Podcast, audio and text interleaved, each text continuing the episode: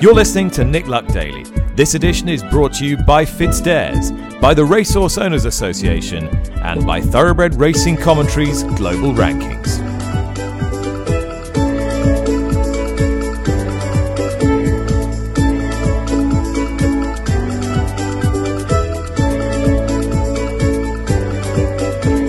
Hi, welcome to Nick Luck Daily. It is Thursday, the 30th of March. Tom Stanley in for Nick, as I will be again tomorrow. We've got a lot of news to get through today. That we is broadcaster and journalist Lydia Hislop and I. Two interviews to be heard before we hear Lydia's voice, though, and they are from James Sanderson, the chief executive and clerk of the course at Thirsk Racecourse, off the back of Ralph Beckett. You, I'm sure uh, well, plenty of listeners will have seen Ralph's tweet yesterday highlighting the apparent lack of prize money at a Thirsk card on Tuesday. I started with Ralph talking horses, possible Thousand Guineas runners, Westover Reflection, and uh, his Lincoln runner, Jimi Hendrix. Then we come on to the Thirsk issue. So, first of all, here's Ralph on Jimi Hendrix. Yeah, he did a nice, uh, his last bet yesterday morning, Tom Tuesday, and uh, just an easy bit. He's done some stronger work earlier in the month, and uh, he's ready. He's been gelded, has he? Yes. Yeah, that might uh, that might tighten things up a bit too. Mm. What does he want ideally? I'm sort of leading into this as a you know he's won on on quick ground. I know he's he's got form over further. Is he a does he want a sound surface and a strong pace to chase? I, I'm not sure surface is that important to it you know, he's won on soft ground at Doncaster as a two-year-old, albeit. Um, so he certainly handles it, and uh, I think the strong gallop that hopefully he'll get, and the stiff mile will play play to his strengths. Anything else you're um, going to turn out this weekend? You're looking forward to? Yeah, I only have one problem. One problem about the runners that's roost in the uh, in the mile and a quarter maiden who uh, Sea The Moon uh, colt out of uh, Red Star, who won the Fred Darling for us, mm.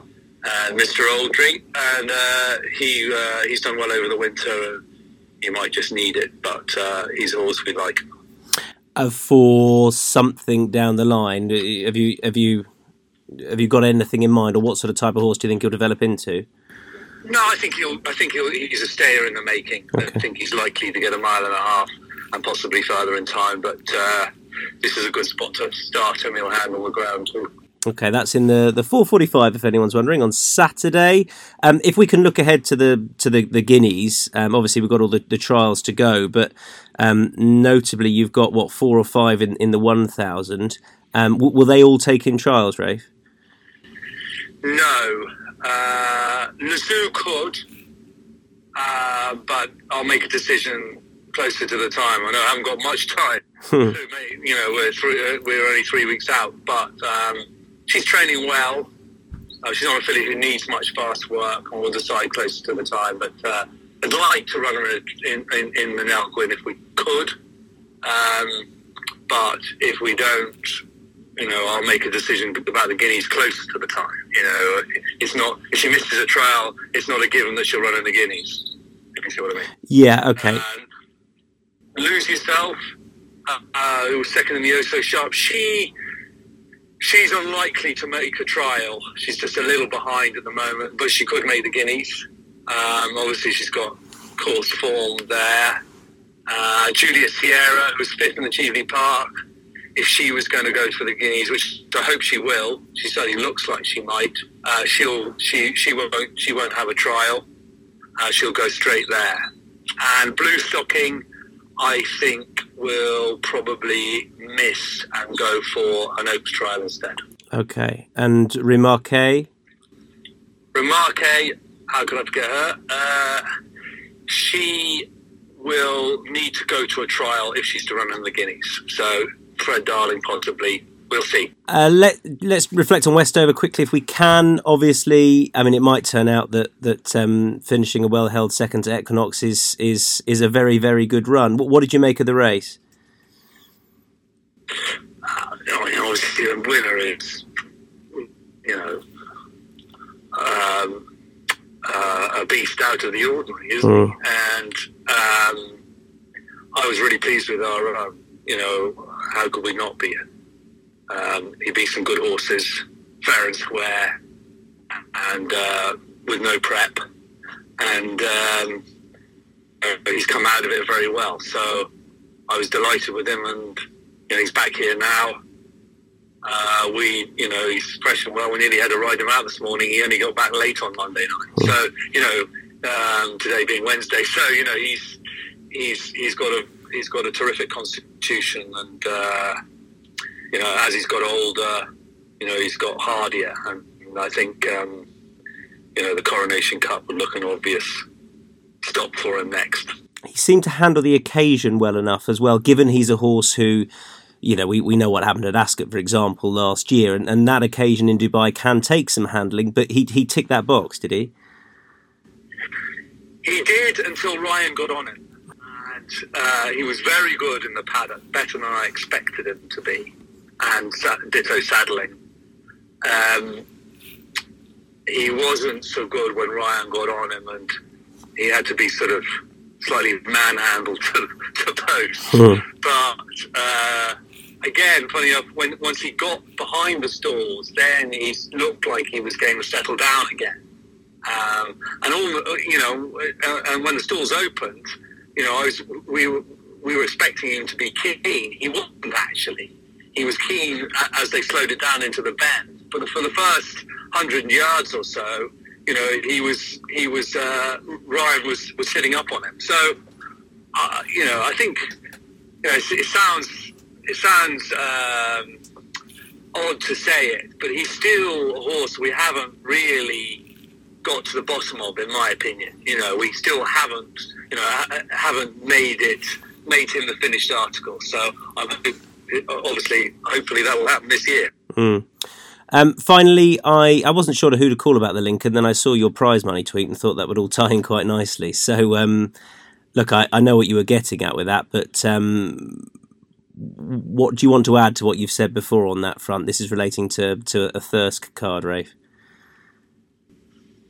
Yeah, I mean, it's just, you know, it's just a sort of race to the bottom. Um, some racecourse groups indulge in, isn't it? You know, it's what we can get away with. You know, trainers will run because it's time of year. There's been no turf racing for five months, and uh, you know, let's see what we can get away with. And that's basically what the Sandersons who, who run Thirsk are doing, in my view. You know, as one trainer, Northern trainer, neatly puts it, where the Sandersons go, poverty follows. This is just more of the same from them do you feel as though there? I mean, do you sort of have it in your mind uh, for for class five, class six races, a minimum amount there should be to a winner that you are willing to run horses to compete for, or not? Why should, why does there need to be a minimum? You know, they know how much it costs to get horses to the races. They know how much it costs to pay staff. They, they know what it is to make it viable you know, what we need is something that's sustainable. This is just not sustainable. And that's it in a nutshell Mm. Do you do you feel new, obviously Newbury announced a, an upturn in prize money for, for, for the year ahead? Um, we know there was the you described it as voting with your feet uh, in the race last year where there were there were no declarations. Have Newbury answered some of those those prize money concerns for you? Some of them, yeah, and that was the direct result of that boycott last July in my view. We had boycotted that race. Doubt whether this would have happened, but nevertheless, we applaud Newbury for put it, for getting on the front foot, and we'd like to see more of the same. Right, thanks for your time. Appreciate it. Thanks, Tom. Well, Chief Executive and Clerk of the Course at Thirsk Racecourse is James Sanderson. Um, James, I'm, I'm sure you, you saw uh, what Rayford had, uh, had tweeted. I'm sure you're aware of his views. What was your reaction to, to when you saw what he put out there? Um, I'm not entirely surprised, Tom. Um, the uh, the program in question um, is is a very low value program. Um, it's um, has 16 fixtures in 2023. Um, we have 13 uh, of our own fixtures, which are known as race fixtures, and the fixture list is supplemented with with various amounts of BHA fixtures each year, which uh, BHA allocates. You, you are, the way BHA allocates fixtures is it has so many fixtures to fill slots in the program where there are perceived gaps street and racecourses apply for those slots where you know they can fit them into their existing fixture list. And next fixture is one of those BHA fixtures. And for the BHA fixtures, the BHA um, they dictate the program. Um, and the program is determined by what they perceive as the needs of the horse population um, for that slot. Um, and so that program is a particularly low grade program. Um, as you'll be able to see, um, it consists of five class six races, um, which are as low as go, and two class five races. Which um, are obviously just class six in terms of the quality. So it's a very low grade program, and accordingly, you know, the prize money at the bottom end of scale um, is is you know uh, at a low ebb. So when you cumulatively add up seven very low grade races, um, uh, which are uh, which you know is what that program consists of, you don't end up with a particularly high total. I, I d- totally, uh, totally take the point that that these are um, BHA allocated fixtures then, but Thirsk Racecourse is still solely responsible for setting the prize money for each contest. Yes. Yeah, that's correct. Yeah. So um, with with this program in particular, the Class Six races, the minimum value required for a Class Six race is four thousand three hundred fifty pounds. Um, we've set the values at six thousand pounds, um, and the minimum value for a Class uh, Five race is five thousand three hundred pounds, and we've set the value at seven thousand pounds for the Class Five races. So um, they're actually 36% above the requisite minimum value. But I mean, it's, it's low grade racing um, and it is it's obviously you know relatively low prize money accordingly. Um, James, would a would a, a, a class five or six contests on one of the the non BHA allocated days. So I don't know your your your program book off the top of my head, but let's say if Thirsk Hunt Cup Day has a has a class five or class six race at the back end of the card, would that have the same value, or because it's not a BHA allocated fixture, would you would it be being run because it's on a Saturday, a bigger day, for slightly more prize money? Um, invariably it would run for a little bit more, maybe a thousand pounds more. Um, the way we allocate our budget is on an annual basis, which all racecourses do. You don't look at race programs in complete isolation. And the thing about BHA programs, Tom, is they're granted one year and they're gone the next um, because they move around calendar, and the BHA places them, um, which is their job, um, where it best serves the industry. Um, and where it can fit into a racecourse's fixture. So, for example, we've never raced on the fourth on, on this, this, Tuesday before um, on this fourth of April meeting, and chances are we, we may not ever again. Um, and therefore, we don't invest a fortune um, in BHA fixtures. We we keep our powder dry for our own fixtures. And in terms of how we allocate prize money, I will look at the, the season as a whole, and I, I have my budget for prize money, which is set by the board at Thirsk. And, you know, for example, this meeting on Tuesday is our lowest total prize fund um, with 44,000 for a very low grade BHA fixture. Um, the at the upper end of the scale, I've got two meetings in uh, 2023 where the total prize fund budget is 110,000. So you know, considerably more, um, and they are on racecourse fixtures on Saturday afternoons, as you can imagine. Mm. So, looking at looking at my program budget in the round, which is which is the way you have to do this, we will in the round we will have an average prize money per racecourse fixture of eighty thousand pounds at least and an average prize money per BH fixture of £52,000. And, and, you know, I think you find that most racecourses, like Thirsk, I mean, we're not like the all weather tracks that live on BHA fixtures and so invest you know, um, considering more of their BHA fixtures, BHA fixtures, we actually we invest in our program, which are 13 racecourse fixtures, and then we run the BHA fixtures for the industry, and so there is a gap. Have you had any direct contact from either Ralph Beckett or any other trainers, um, be it at the start of this year or, or, last year or before, regarding prize money at the track? Um, about this fixture, I have in particular, not not generally. I mean, in general, um, the trainers that support Thirsk, um, they're you know, when you when you talk to trainers, Tom, they would always like a bit more prize money, mm. as hmm. you can imagine. But they, you know, they they support Thirsk at the values at which we run the races at Thirsk, and that broadly tells you when you look at our runners, we'll have an average of you know somewhere just over ten per race. Um, you know, we the, the, race the was quite high up in terms of the average runners per race per day per course in the in the overall schedule. So I think our prize money is about right. We, you know, we do what we can with prize money, but as you can imagine, with race courses, you have many other calls on your funding. Um, not least, you know, Thirsk spent nearly two million a few years ago in 2019 on uh, a brand new owners and trainers facility, and we provide owners and trainers in that facility with um, some very nice hospitality on the day. And and I think in the round, when when a trainer looks at you know, do I support a race course? Prize money is one factor, but it's it's also, you know, is, is the prize money adequate or is it good? Um, is the is the track presented and in a, in, a, in a nice way? Is it safe for me to run my horses on? And bearing in mind that, you know, if I've got 80 runners at Thirsk seven race program, only seven only seven of those owners win, a, win first prize. So there's going to be you know 73 ones that haven't won it's very important that the experience they all have is very good. And I think in, in the round, um, provides you know a very you know a very good service to its trainers in that respect.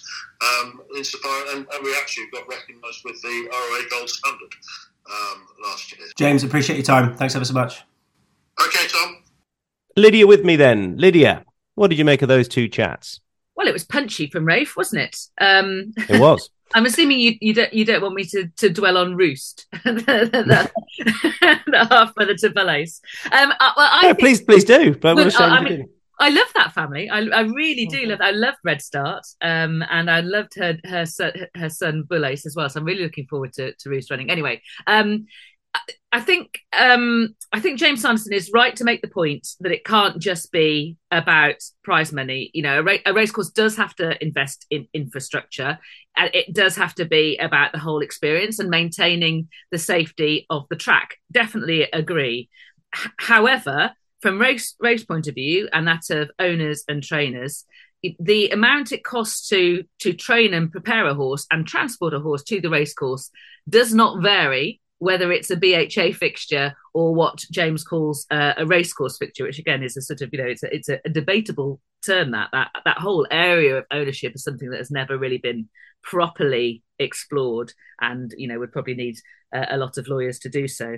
Um, what, what, about the fact that, that James suggested that there's there's no consistency year on year with the BHA fixtures, therefore the commitment to those has to be less to that those which the racecourse puts on isn't that overlooking the money that Thirsk gets in terms of uh, media rights and particularly street streaming money um, into on the day? I expect this being a, a low uh, class card that they will not suffer from field sizes, uh, poor field sizes, because unfortunately in Britain we're quite well ahead in the race to the bottom, and uh, that means that we have an excess of lesser horses and an inadequacy of better horses, particularly at the top level of handicaps just before, just below group level, and that is a major, urgent problem for British racing, and one which everybody um, still seems to be hoping will go away, but it's just it's just going to get worse. So uh, my point is that his, I would imagine, um, and I, I would imagine, and I, will stress the word imagine, because that the media rights income for those streaming income, particularly for those kind of, of races which are competitive and full fields,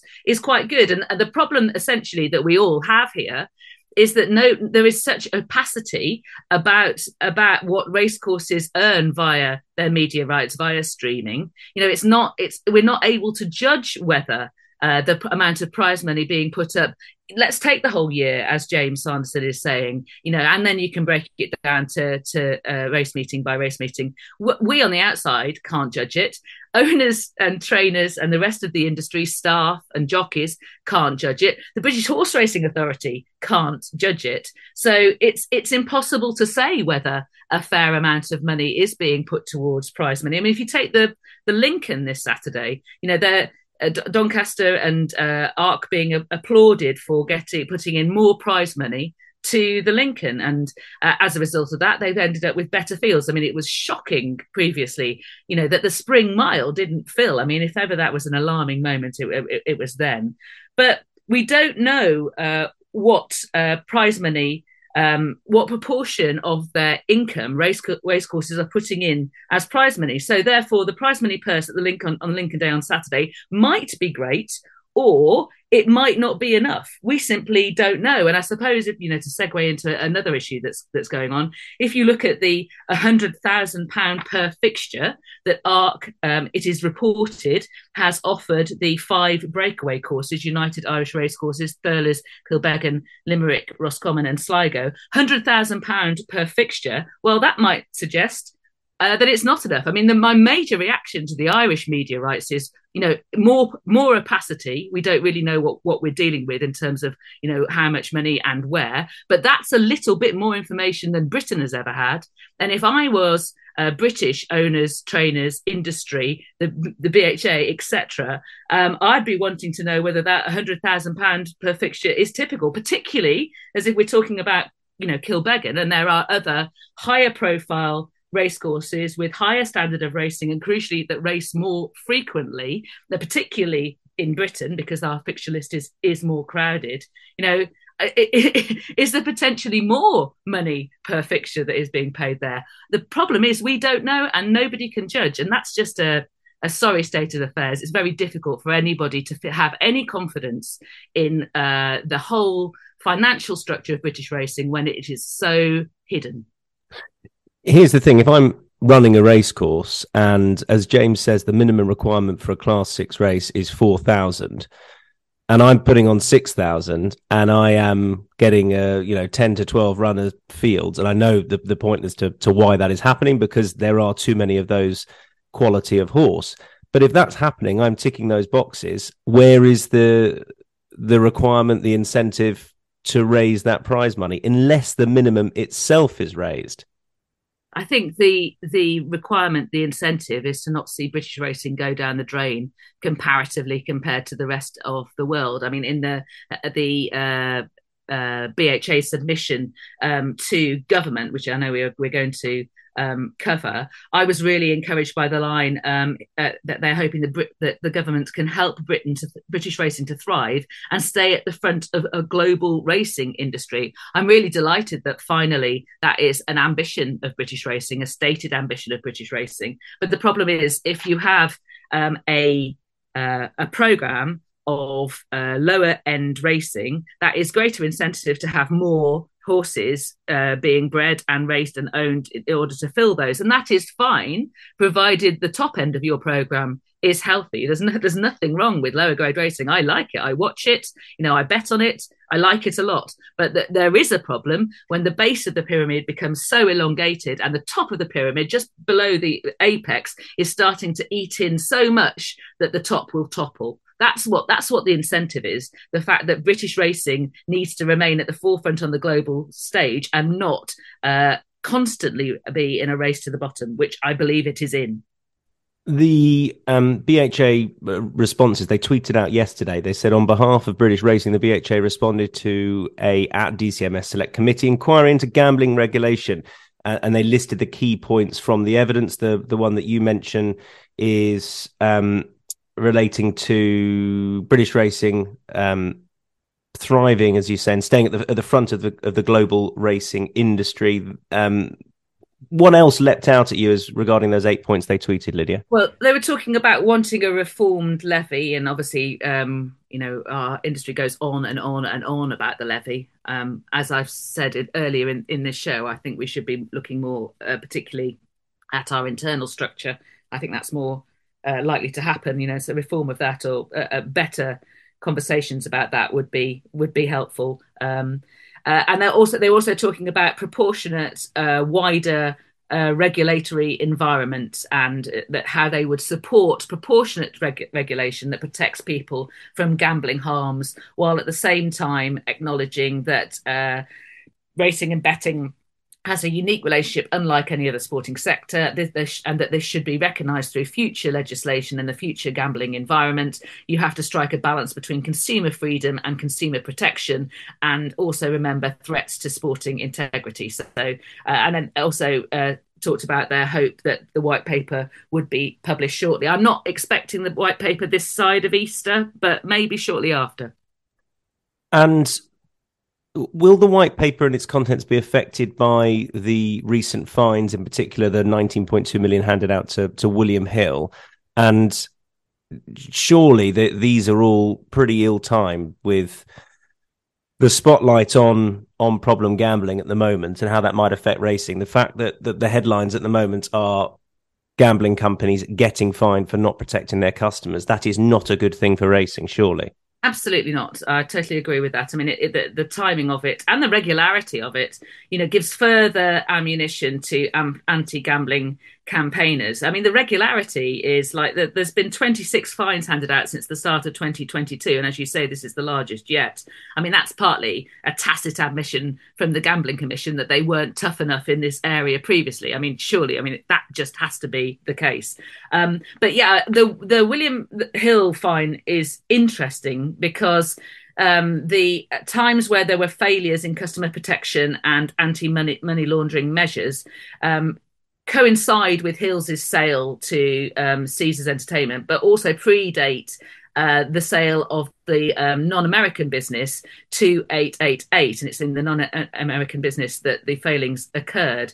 Now, everybody knew a fine was coming in this area. It was clear that 888 had sort of essentially set aside, set a, a, a negotiated a provision of 15 million to cover a prospective fine. In the end, that wasn't even enough. But that suggests that there has been some level of negotiation or sort of, or, or at least conversation with the Gambling Commission, which maybe hasn't come to fruition, and it's ended with the gambling commission just just giving this 19.2 million fine. So I mean, uh, what, what I'm saying is that there is there was this potentially could have been um, brought to a conclusion sooner, and given the the timescale of the white paper, when it has been brought to a conclusion, probably couldn't have been couldn't have been worse. It's just uh, it's it's really really bad timing. There's quite there's a good piece by Alistair Osborne in the Times Business section that was yesterday, um, which was spot on. I mean, he blames um, he puts some blame at the door of Hills's former boss Ulrik Bengtsson, and also points out the lack of context to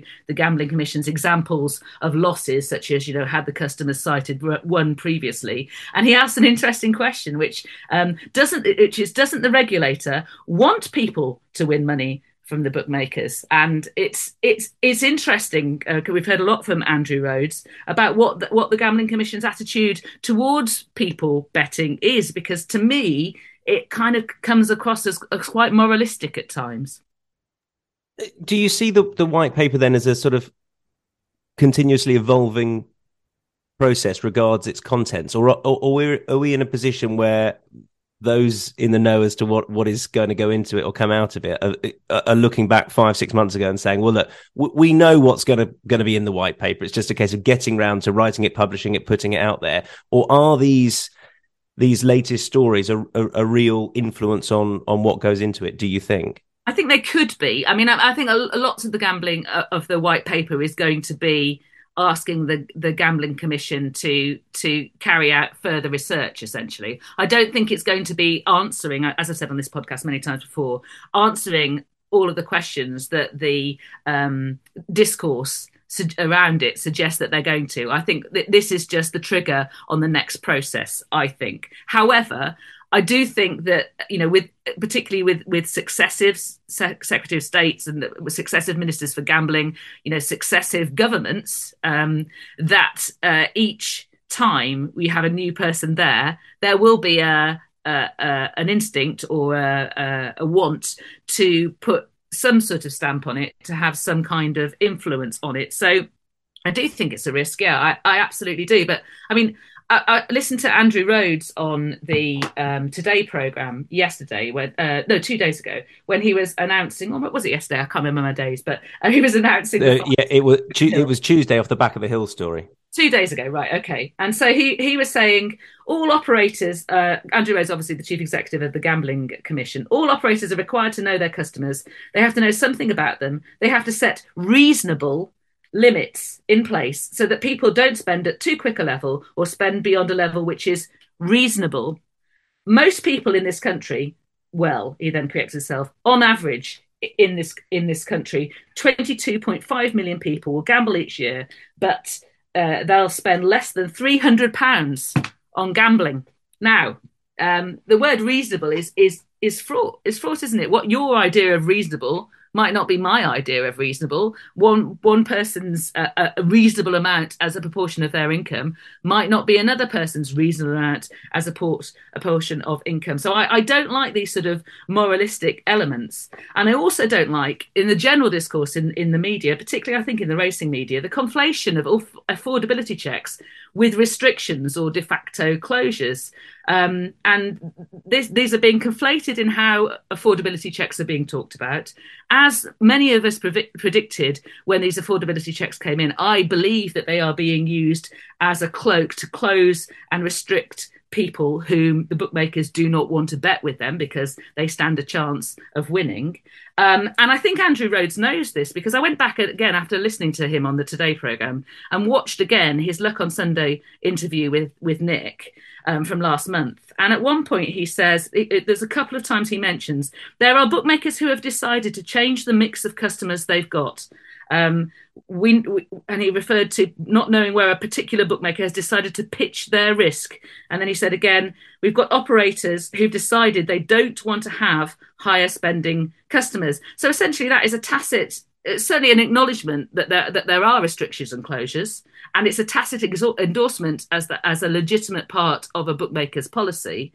But then I'm left wondering where those people go who um, you know, are, are, responsible gamblers, you know, aren't gambling beyond their means, but might occasionally show a, a threat of, winning. And as we know from the algorithm, might be spending a, a large, they might be high staking customers, but they might not be. They might be relatively modest customers who just happen to know what they're doing. And I'm, I'm reminded by the obligation of the Gambling Commission's license, which is that they have to ensure that betting is fair and open. And I'm wondering whether the night where the 90% or so of people who gamble responsibly responsibly. Where are they being represented by the Gambling Commission? Because I just don't see it. As one winning punter said to me recently, who'd had his account closed off the back of providing some details and um, it being decided that he couldn't afford to, to bet with them, um, he suggested that the amount that he's taken off said bookmaker in the last 10 years, it should have been the other way around. He should have been affordability checking the bookmaker. Well, but, exactly. That's what I mean. It's not exactly. an affordability check, is it? No, it's it's a way of it's a way of restricting a winning punter. Yeah, it's a pretense that uh, under the cloak of affordability, uh, bookmakers are uh, expanding and perhaps accelerating their um, uh, their their policies of industry wide policies. I'm not I'm not singling out any particular bookmaker here of restrictions or restrictions that are so extensive um, compared to the amount that a uh, customer might wish to bet that they are in effect closure.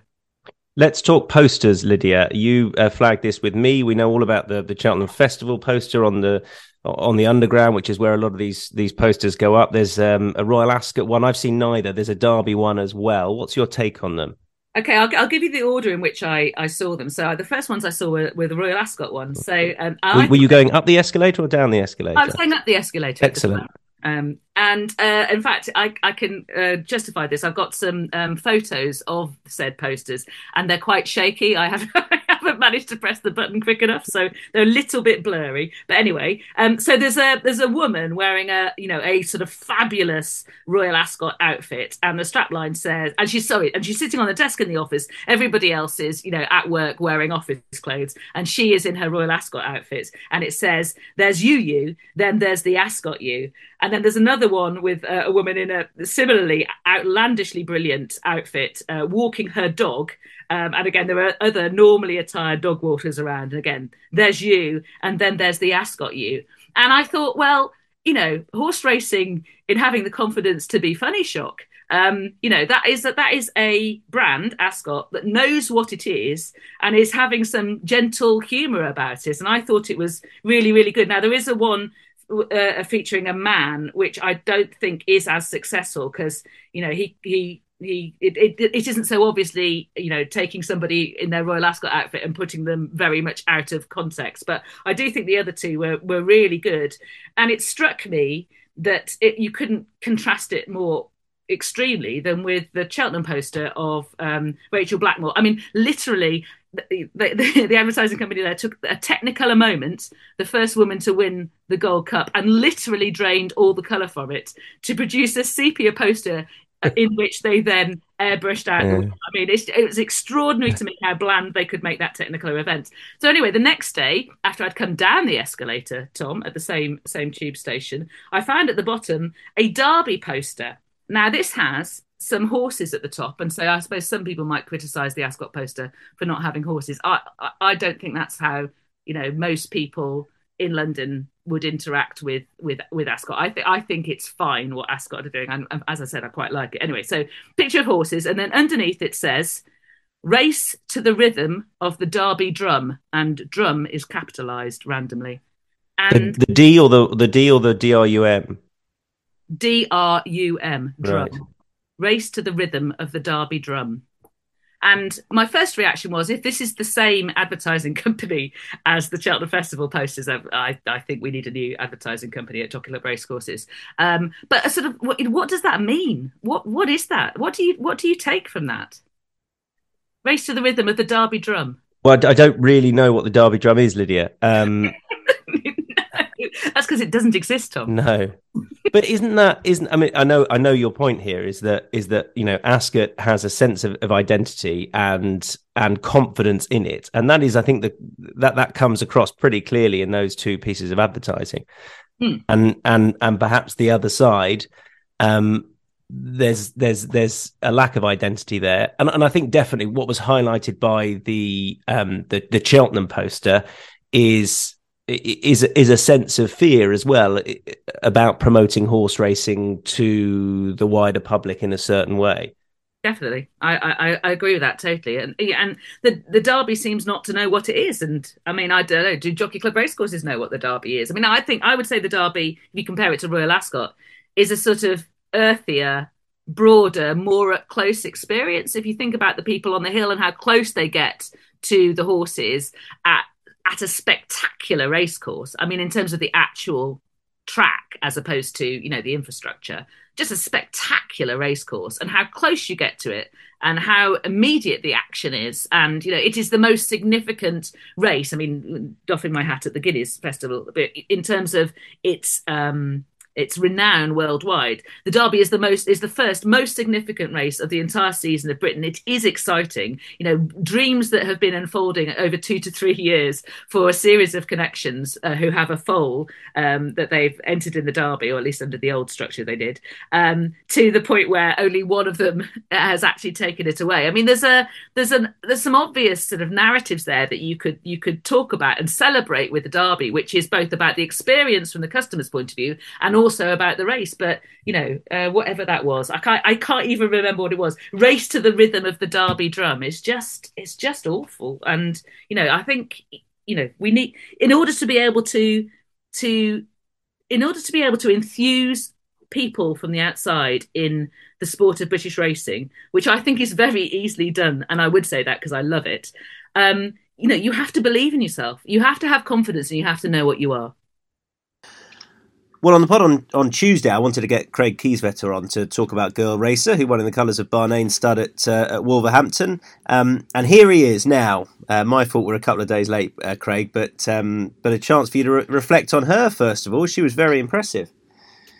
Uh, yeah, thanks, Tom. It, um, yes, it was, it was obviously great. It was lovely to watch, and um, it's always nice to have, have homebred fillies um, that are bred the way that she is and, and bred so well to come out and win um, win first time out. And you know, look, it's um, it, realistically, it's obviously it's a maiden um, on the all-weather at Wolverhampton, with, with all due respect. But I think it's the manner in which she won, which um, which was very impressive for us. And obviously, uh, her breeding, being a, a half sister to um, uh, our freshman, our new stallion down here, Real Gone Kid, mm. by Snitzel, um, adds to adds to the excitement down in, in, in, the South African breeding industry. So, you know, it's, it's dual um, it's dual for us, obviously in Europe in the northern hemisphere with Barnane, and then with Richmond Highlands down here. So it, uh, it was a very very nice win, and um, the feedback obviously from Kieran and from William Haggas was was very encouraging. So exciting stuff. Tell me about Real Gone Kid and, and how he's getting on. So he's, um, he's, he's terrifically bred. You know, he's he's out of a, a mare who unfortunately we lost last season uh, in Falter Frankel, but he's out of a mare that won two Group Ones and a Group Two, was, was champion three-year-old filly in South Africa, and um, we we put her in foal. Um, to Snitzel in Australia, fold him down. He's done quite a bit of travelling. He went from Australia to Barnane and then down to South Africa and raced down here. So, you know, with that sort of pedigree and, and our sort of mantra and belief of, of trying to improve the bloodlines um, on the farm and especially for the industry, you know, the fact that it's, it's a Snitzel colt who was exceptionally quick over five furlong. Um, and that the family's doing well is is adding a lot of excitement on the farm for us, and, mm. and already the interest has, has, picked up in him, which is which is great news. I didn't know. So this was in the fast lane who you've lost. I didn't I didn't know about that, um, which is which is sad news. But um, obviously, um, the fact that you, I mean, sending it to No Nay Never has has um, has worked out pretty well. I guess the last few seasons he had. Exactly. You know, look, I mean, the the, the, the, top stallions in Europe is is, is fantastic, as, as we know. Um, and No Nay Never has had a phenomenal start to his career. So for us to get a filly, um, obviously having lost in the fast lane, to get a filly that, um, first of all, a filly, uh, but second of all, a filly that's showing um, some promise and has some excitement in, in, in, the training yard is very encouraging for the farm. You know, we we want to to obviously breed these mares um, to top stallions, um, and you know the colts will, will obviously go to the ring and, and, and be sold, and um, but we want to keep to to expand and to improve the farm and to create some foundation mares. Um, tell me what, what Cheltenham was like, and obviously Echoes in Rain ran in, in a in a race that will never be forgotten. Um, I, I, I don't know what you made of her performance, but um, it, it, was quite a place to be that Tuesday. Yeah, Cheltenham's bonkers, isn't it? Yes, it really is. It's great fun. It's, um, it's manic as always. Whenever whenever you go there, um, the fact that we had three runners over the week makes it more exciting, but you know, I thought Echoes in Rain, she, she ran a terrific race. Uh, I mean, in terms of, of the sport and the industry, there could not have been a, a better sort of sending off for Honeysuckle and all her connections. Mm. Um, I think we all know um, her story, um, the story of her connections, and, and the whole um, the whole team behind her. So to be able to be there um, and run against her, and at least you know, make sure she's still as true as ever. It was hmm. it, it, for the sport. It was brilliant to see her finish on such a high. Who were the other two you had, Craig? I've missed. We had um, Ilete oh, you did. Yes, of course. Who, who won a, the the, the Tattersalls, uh, novice hurdle, and uh, and then we had Gust of Wind on the Friday. So, you know, it was with our partners. You know, we've we've got some amazing partners. Um, Hollywood Bets um, and the Heffer family down here in South Africa who are, are, massive owners and very, very passionate about the industry. So to get them involved um, overseas, you know, we bought a Siyouni at, at, Book One that's gone into training with, with, with Richard Hannon um, with the Hollywood team. So, you know, to get them involved overseas and to get them at Cheltenham and to, you know, to get them to come to Ascot and Goodwood and all these sort of these brilliant days um, and to experience um, the European sort of industry is very exciting. So, um, you know, look, it's, it's it's hard. You know, when you've got runners in Grade One races and Group One races, you obviously want to win, mm. um, but you're running against the best that's out there, um, especially you know Cheltenham in terms of national hunt and, and Ascot in terms of flat. So. Um, it's, it's looking exciting, and, and we're, we're sort of definitely trending in the right direction. Last question. I, I know you're you're mad busy with foaling season, etc., and, and, and, and travelling to and from Europe. But is there a, a horse who we may or may not have heard of who is going to be running on these shores that, that you're particularly looking forward to this season, Craig? Okay, look, I'm not gonna I'm not gonna be like Aidan O'Brien and say I say we have a triple crown triple crown horse as, as Augusta as Augusta did. All the, that is the dream. Um, but look, we, we are very excited with um, obviously, obviously Girl Racer. If, if all goes to plan, hopefully the French Guineas, maybe Ascot, maybe Goodwood. But um, a horse that is, is very dear to, to the family is, is Candleford, who won mm. uh, the Duke of Edinburgh Stakes at Royal Ascot last year. So, you know, he's a, he's a, he's a tough old boy, and, and hopefully he can come out again and, and give us a bit more joy. Craig, thanks for your time. All the best. Thanks, Tom. Cheers. Back with Lydia Hislop and a tip. Is it Doncaster Saturday in the Lincoln or elsewhere, Lydia? Um, well, I mean, at the time of recording, we haven't had the draw, so that is kind of uh, fraught with danger. That's a good point. I think that's a very fair fair point to make. what, um, what, are you, are you, are you expecting? What sort of do you do you tend to feel about that that straight course at, at Doncaster and, and the Lincoln? Um, I, I far love, side or or not?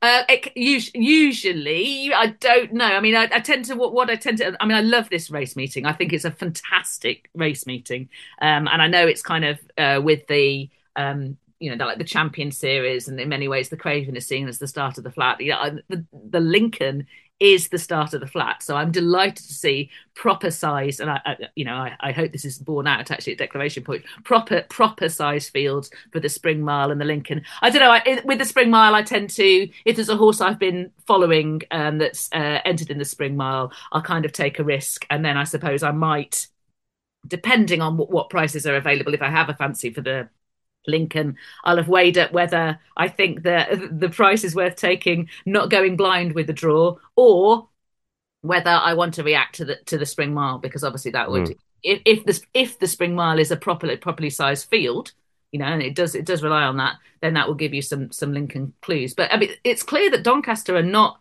happy with the state of their ground, are they? No. The uh, website they're talking about um, soft, heavy in places and they say the ground is safe and perfectly raceable given it is soft, heavy in places. But sadly, the grass covering is not as uniform or where we would want it to be aesthetically in all areas of the track. It's quite a defensive going description. It's sort of a preemptive going description, isn't it? We had that with the Cheltenham Festival, and in the end, there didn't seem to be um, any uh, complaints that I heard about bareness of the track due to the very difficult winter that um, uh, we've, suffered in, in Europe, certainly in Britain and Ireland, in terms of frost and limiting grass growth and that kind of thing. But it does suggest from Doncaster that the uh, going is going to be claggy, puddingy, and that you're going to need to handle that kind of, of ground. Therefore, I, I would love, I would claggy. love to open up a racing TV broadcast and say, "Hello, welcome to X Y Z." Uh, the going today's puddingy soft to puddingy. yes.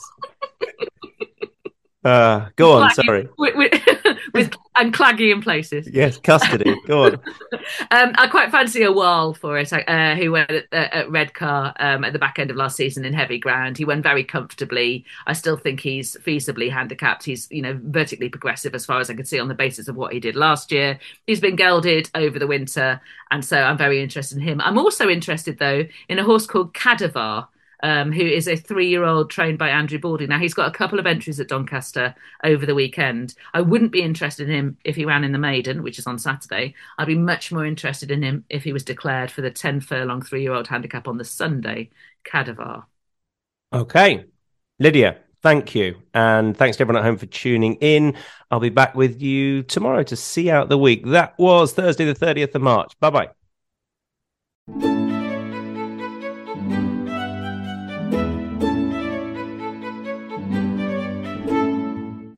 You've been listening to Nick Luck Daily, brought to you in association with Fitzdares, the Racehorse Owners Association, and Thoroughbred Racing Commentary.